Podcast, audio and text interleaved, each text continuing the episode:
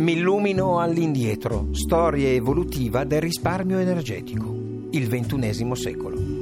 All'inizio del XXI secolo il mondo era quasi al tracollo energetico, i picchi dei consumi erano alle stelle, le scorte di petrolio iniziavano la parabola discendente e le nazioni più potenti, pur di accaparrarsene le ultime gocce, facevano le guerre. Malgrado questo lo stile di vita, se paragonato ad ogni epoca precedente, era altissimo. La società viveva in uno stato di comfort assoluto e le persone abusavano della tecnologia passavano le giornate su Facebook, un sistema di comunicazione avanzato basato sulla condivisione dei gattini.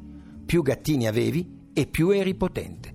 Consueta era la celebrazione dei defunti, come testimonia la grande moria dei cantanti dell'anno 2016 d.C. Spesso su Facebook la gente si indignava, dando inizio a grandi battaglie sociali come quella contro le lobby dell'olio di palma.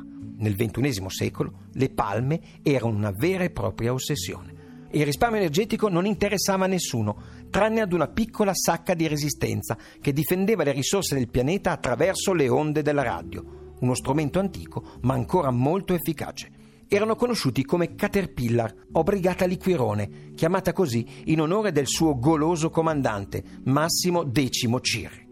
A loro si unirono migliaia di ascoltatori che divulgarono i principi di Millumino di meno. Tutti spegnevano tutto, case, uffici, musei, torri e monumenti in ogni parte del pianeta. Anno dopo anno, adesione dopo adesione, la comunità di Millumino di Meno si espanse così tanto che da semplice campagna divenne anche mare, montagna e un po' di collina, perché si mangiava bene. E fu così che grazie alla condivisione il grande popolo di Caterpillar riuscì a salvare le risorse del pianeta, garantendo alle generazioni future una vita in pace. La brigata di Quirone però non si sciolse e fino alla fine dei suoi giorni combatté l'impossibile battaglia contro l'energia calorica dei dolciumi.